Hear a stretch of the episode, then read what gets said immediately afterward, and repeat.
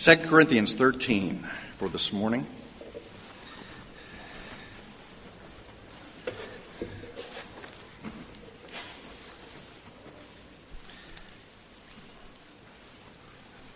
You know, there uh, sometimes after church, people come out and they'll say, uh, "Ran, you, you weren't preaching today. You went to Medlin."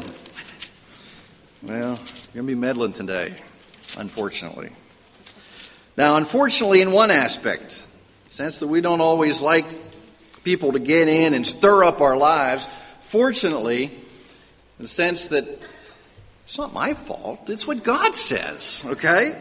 And that it is necessary to get into our lives and stir it up a little bit so that we see what is true. That we, as Scripture says today, examine ourselves. So often we hate to examine ourselves. You know, I like to examine you. Okay, I can see what's wrong in your life, but Scripture says, examine yourself. Why? To see if you are in the faith. Ooh, in the faith. Well, of course I'm in the faith. I'm Presbyterian. Come on. That's not good enough. Test it. That's what the Lord says to us today. So if you're able, please stand and I'll read 2 Corinthians 13, 5 through 10. Heavenly Father, please come upon us today that we might be honest with ourselves as we look into Scripture and hold our lives up in comparison. Might we be both challenged and encouraged. Challenged to conform ourselves to what your word says, encouraged to see how you have worked in our lives, how we have been obedient, and Lord, then how we can continue to walk that path. Open our eyes to this, we ask in Jesus' name. Amen. 2 Corinthians chapter 13, verses 5 through 10. Test yourselves to see if you are in the faith. Examine yourselves. Or do you not recognize this about yourselves, that Jesus Christ is in you, unless indeed you fail the test? But I trust that you will realize that we ourselves do not fail the test. Now we pray to God that you do no wrong, not that we ourselves may appear approved, but that you may do what is right, even though we should appear unapproved. For we can do nothing against the truth, but only for the truth. For we rejoice when we ourselves are weak, but you are strong. This we also pray for, that you be made complete. For this reason I am writing these things while absent, in order that when present I may not use severity, in accordance with the authority which with the Lord has Lord gave me, for building up and not for tearing down. This is God's inspired word for us today. Please be seated. Paul talks a little ironically, sarcastically, and some other things.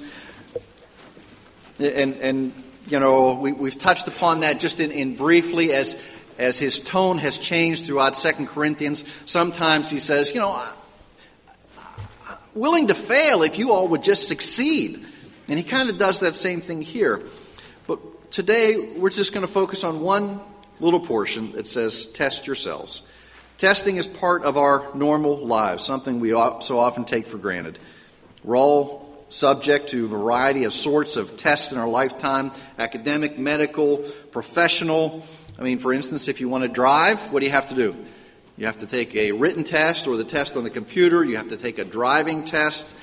Uh, if you want to drive other vehicles, you have to do the same thing for those above and beyond just a normal car. Uh, we have um, if you want to be a, a lawyer, you have to take the LSATs and then you have to take the bar exam after you've finished. If you want to be a doctor, uh, a nurse, even a minister, you have to take comprehensive exams to see if you have learned enough to go about your profession or your calling. And of course, there are also personal tests that none of us can avoid illness, failures, suffering, financial pressures, moral temptations, all these things are tests that come upon us. And of course, for those who are married, a test. How do you live with somebody who is so different than you? Okay? How do you live with somebody who some days you don't understand? But yes, that is a test that is given to us by the Lord. In 2 Corinthians 13, we are called to voluntarily test ourselves. It's not as if the Lord is going to come down and say, I'm going to test you on this issue. He may test you in other areas. But on this one, he says, examine yourself. Test yourself. Examine your lives and see if you're in the faith. Paul's first letter, 1 Corinthians uh, chapter 11, he says, examine yourselves prior to celebrating the Lord's Supper because you don't want to do that. You don't want to partake in a manner that is unworthy. You would drink, eat, and drink damnation upon yourselves.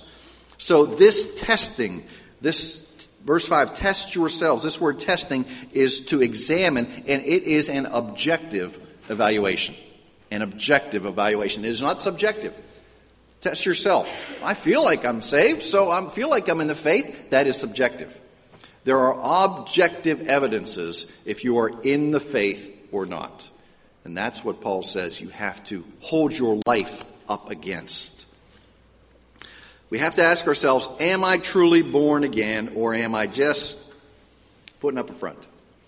Is Christ my Lord and Savior, or am I simply going through the motions? Have I been so acculturated that I'm just going along the path that everybody else in my world is going along, and I'm living to look like it, but I haven't really been changed in my heart? You have to ask the most fundamental question. Not do I know what Scripture says. Has my life been changed by Jesus Christ? That's what it says. Test yourself. Kind of testing Paul envisions is that which proves the worthiness or genuineness of an item. Proves the genuineness of an item. So in this case, it's the Corinthians' faith that's to be proven. Are you in the faith? The Corinthians professed faith in Christ, but did their lives match their profession? Did their lives match their profession? You, you, because, you know, it, it's evident. If you say one thing but you go and do another, that's, that's a problem. You come, you're new in town.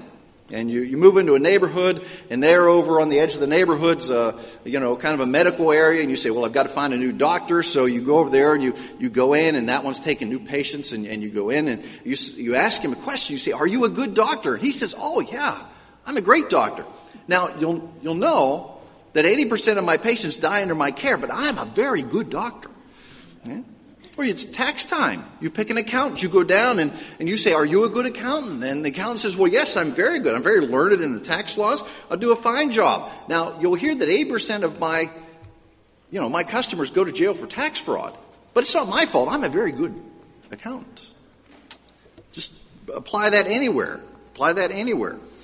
1615, Cervantes published Don Quixote with this quote in it The proof of the pudding is the eating. We've just shortened it to say the proof is in the pudding. That's what it is. the proof is in the pudding. In, in, context, it meant we don't really know if the food is good until we what? Eat it. And we'll know if it tastes good, it's good food. Okay? The same thing is true in our lives. How do you know that you are what you say you are? Because there should be proof, objective proof. How do we know if that person is in the faith? There should be fruit, there should be proof. And that's what Paul is saying. Test yourselves, examine yourselves. What should be some of the proof? Well, obviously, uh, fruit of the Spirit love, joy, peace, patience, kindness, gentleness, self control, faithfulness, these types of things.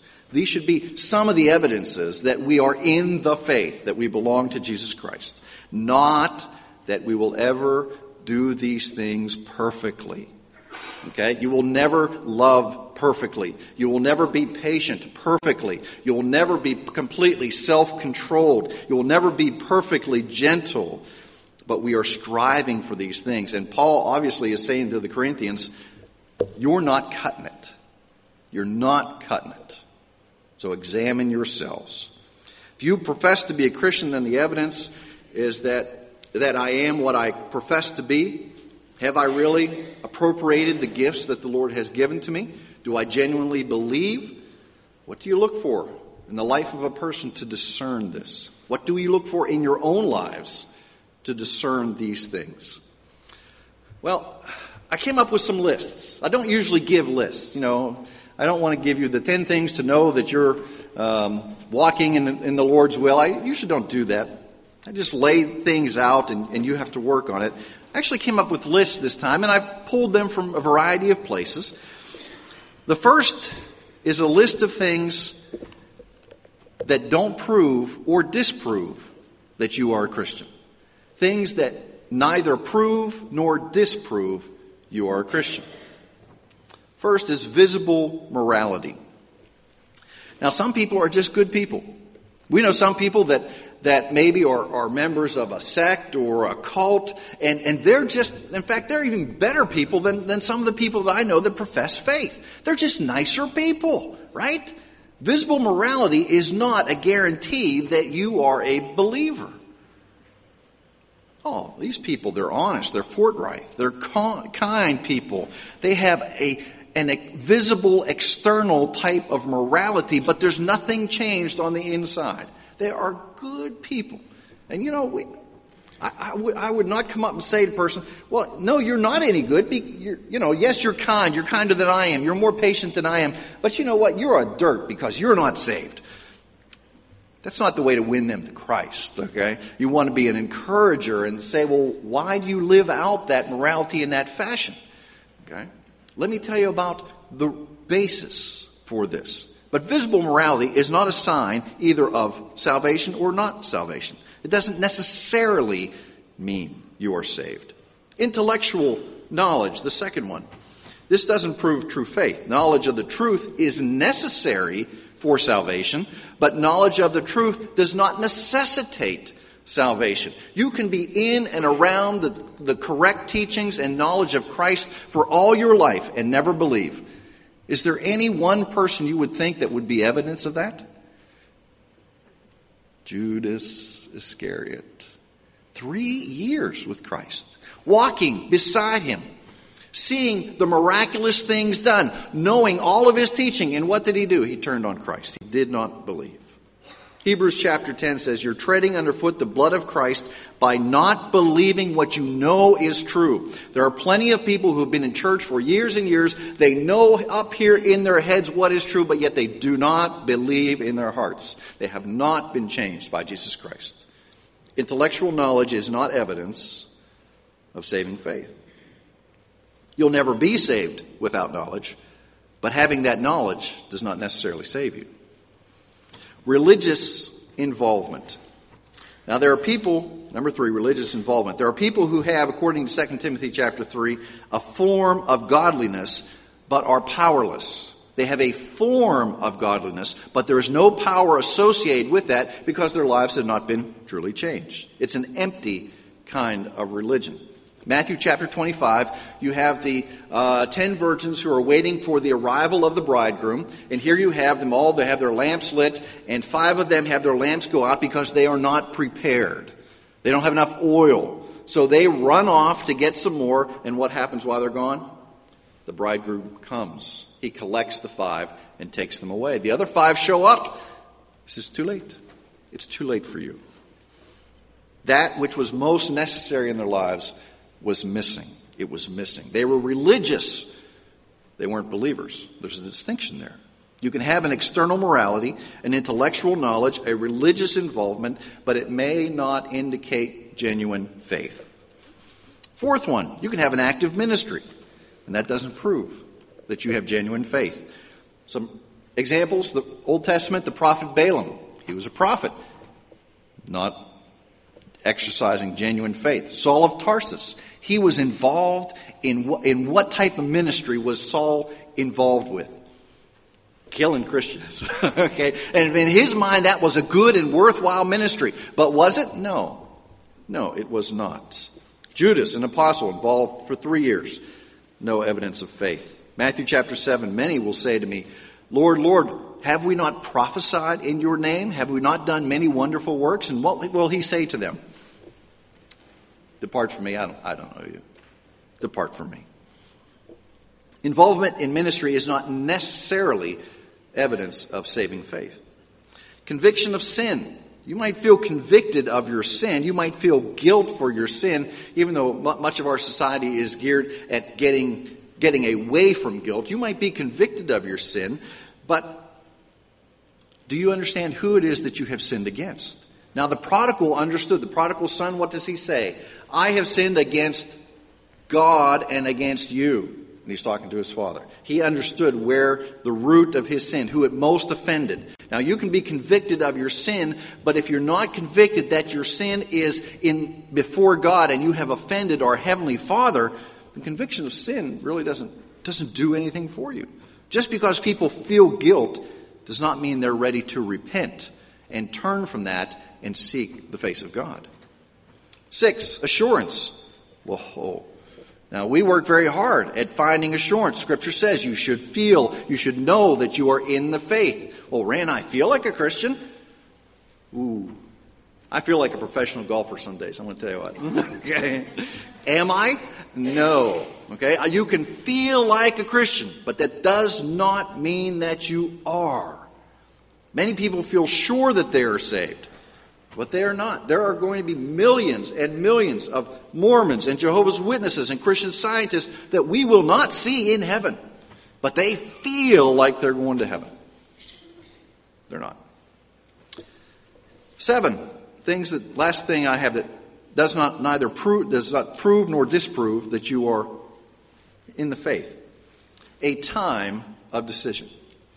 Now, I say this as one who can point to the pretty much the exact moment when Christ opened my eyes. So I have a time of decision, but that time of decision does not necessitate that you are saved. I remember when I signed a card, you might say. I remember I prayed a prayer. I went forward in the church service. I remember right there the moment I became a Christian.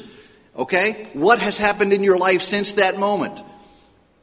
Is there any objective evidence that your life was completely changed? Is there any fruit that you have produced? Simply signing a card, praying a prayer, does not guarantee that you're saved. It says, examine yourselves, show evidence of your salvation. Now, none of these activities, the things that I have said, guarantees that the individual has saving faith. Okay? Now, maybe you've looked at your life. I had to look at my life all week with these things, okay, and, and say, oh, oh, I don't like that, I don't like that, I don't, I don't see that in my life. Am I relying too much on that, that night in June and back in 1977 in Ocean City for my salvation? I've got to really look at those things. Let me say some encouraging things that you can examine your life and see, yes, I have these things, and feel some encouragement by examining yourself, testing yourself, and saying, Yes, this shows I have saving faith. Yes, I can see fruit in my life. Let me give you a couple things. Number one, do you have a love for God?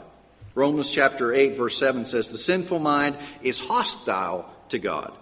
The non Christian resents God. The non Christian rebels against God. But the one whose mind and heart has been regenerate, who has been saved, is set to love the Lord with all his heart, mind, and strength.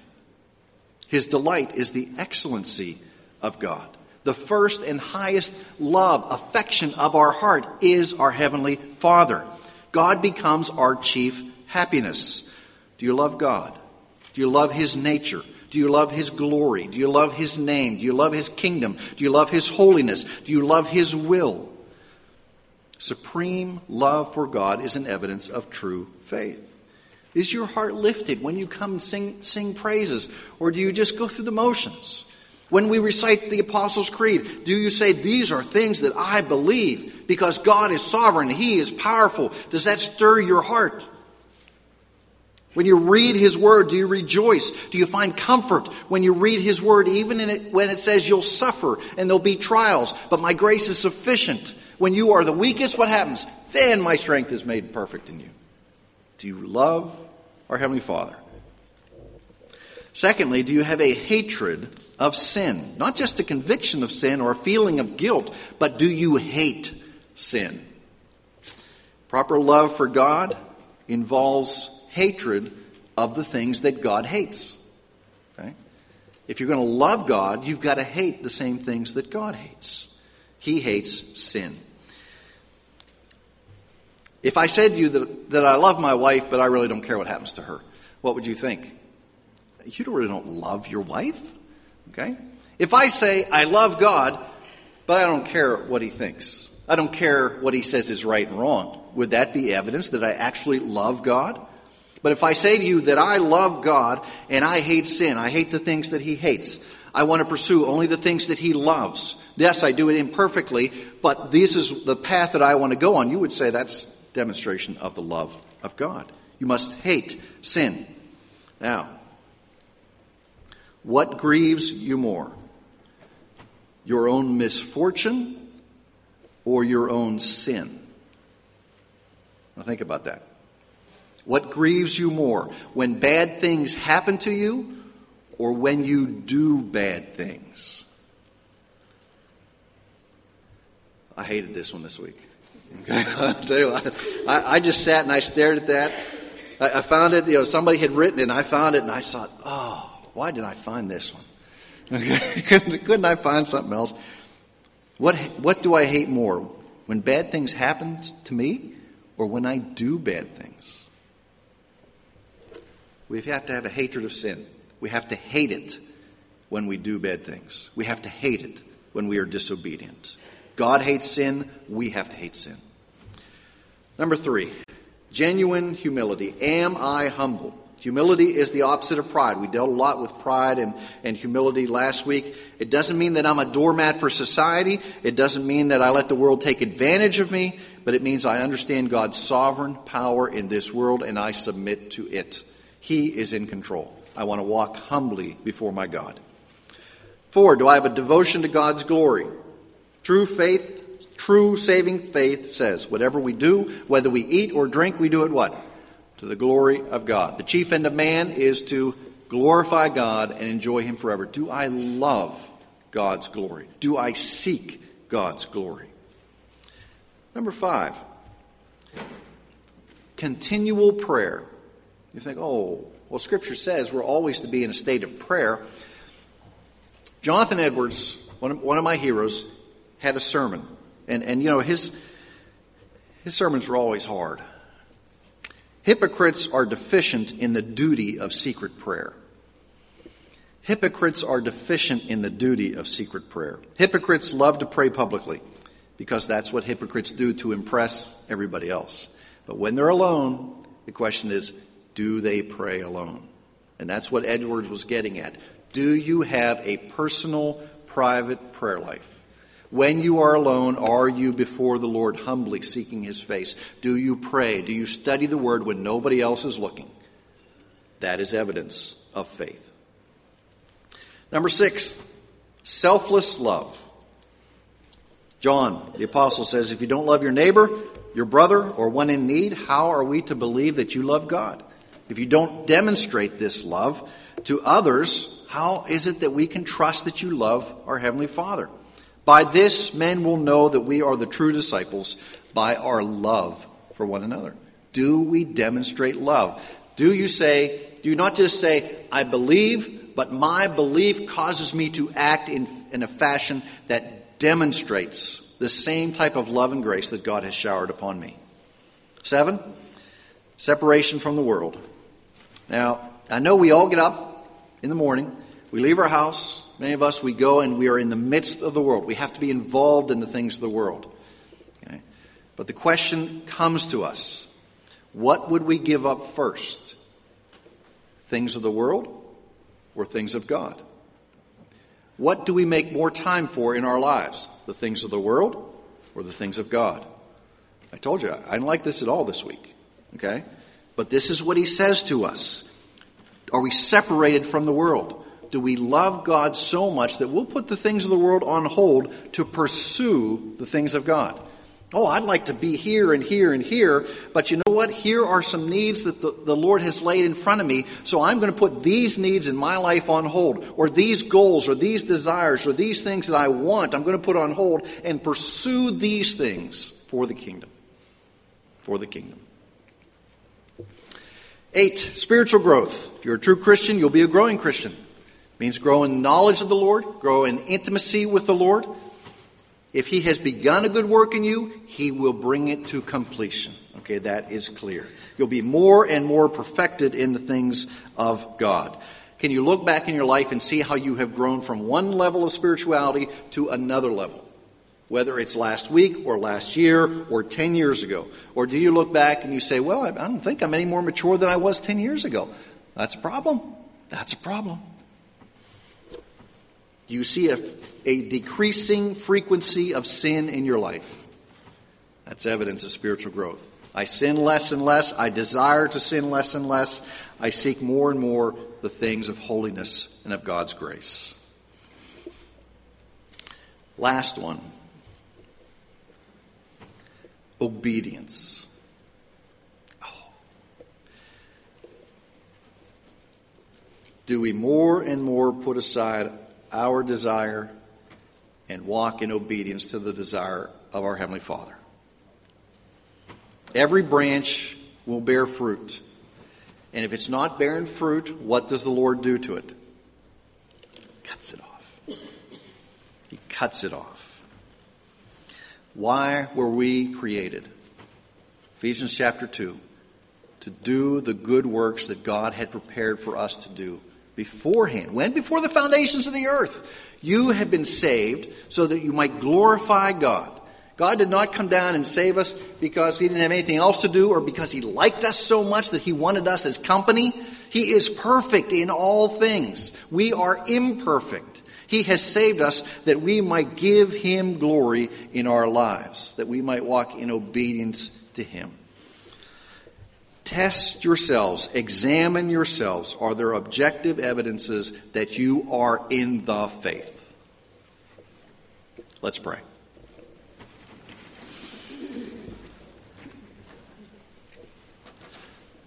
Lord, these are, are difficult things if we're going to be honest with ourselves. Because none of us are perfect. None of us are in the faith perfectly. But Lord, as we look at our lives, maybe this will be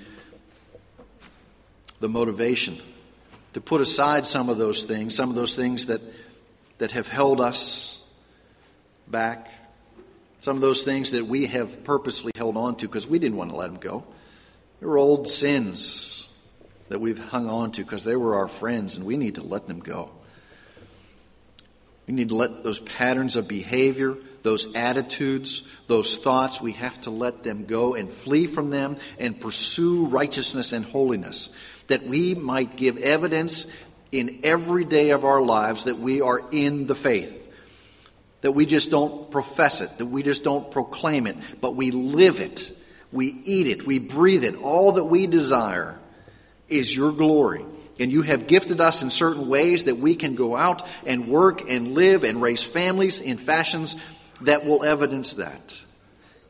Come upon each of us today, Lord, that we would examine our lives, that we would discard those things that are not showing our faith, that we would rejoice in those things that give evidence and that we would pursue them. Lord, for those who are believers today, we pray that we might be convicted, hate our sin, move towards those things which you love, that we might continue on that path. Lord, for those perhaps who have come here who maybe are not believers, they thought they were. Maybe they have just been enculturated. Maybe they have just been around all the time, or maybe they thought they were, but as they examine their lives, they say, I don't evidence those things. Lord, come with your Holy Spirit upon them today. Rain your grace upon them, Lord, that they would know of your salvation, that their hearts would be enlivened to the things of Christ that their minds turned from the things of the world and focused upon you, that they would be set loose from the chains of this world that have bound them, that they would walk in the freedom of Christ, Lord, that they may walk in obedience and holiness, that they might now test themselves and see, yes, I am in the faith. Lord, our desire is that you be seen. And our greatest glory is when people look at us and say, there is someone who in word and deed demonstrates their faith in Jesus Christ. For it's in his name that we ask these things. Amen.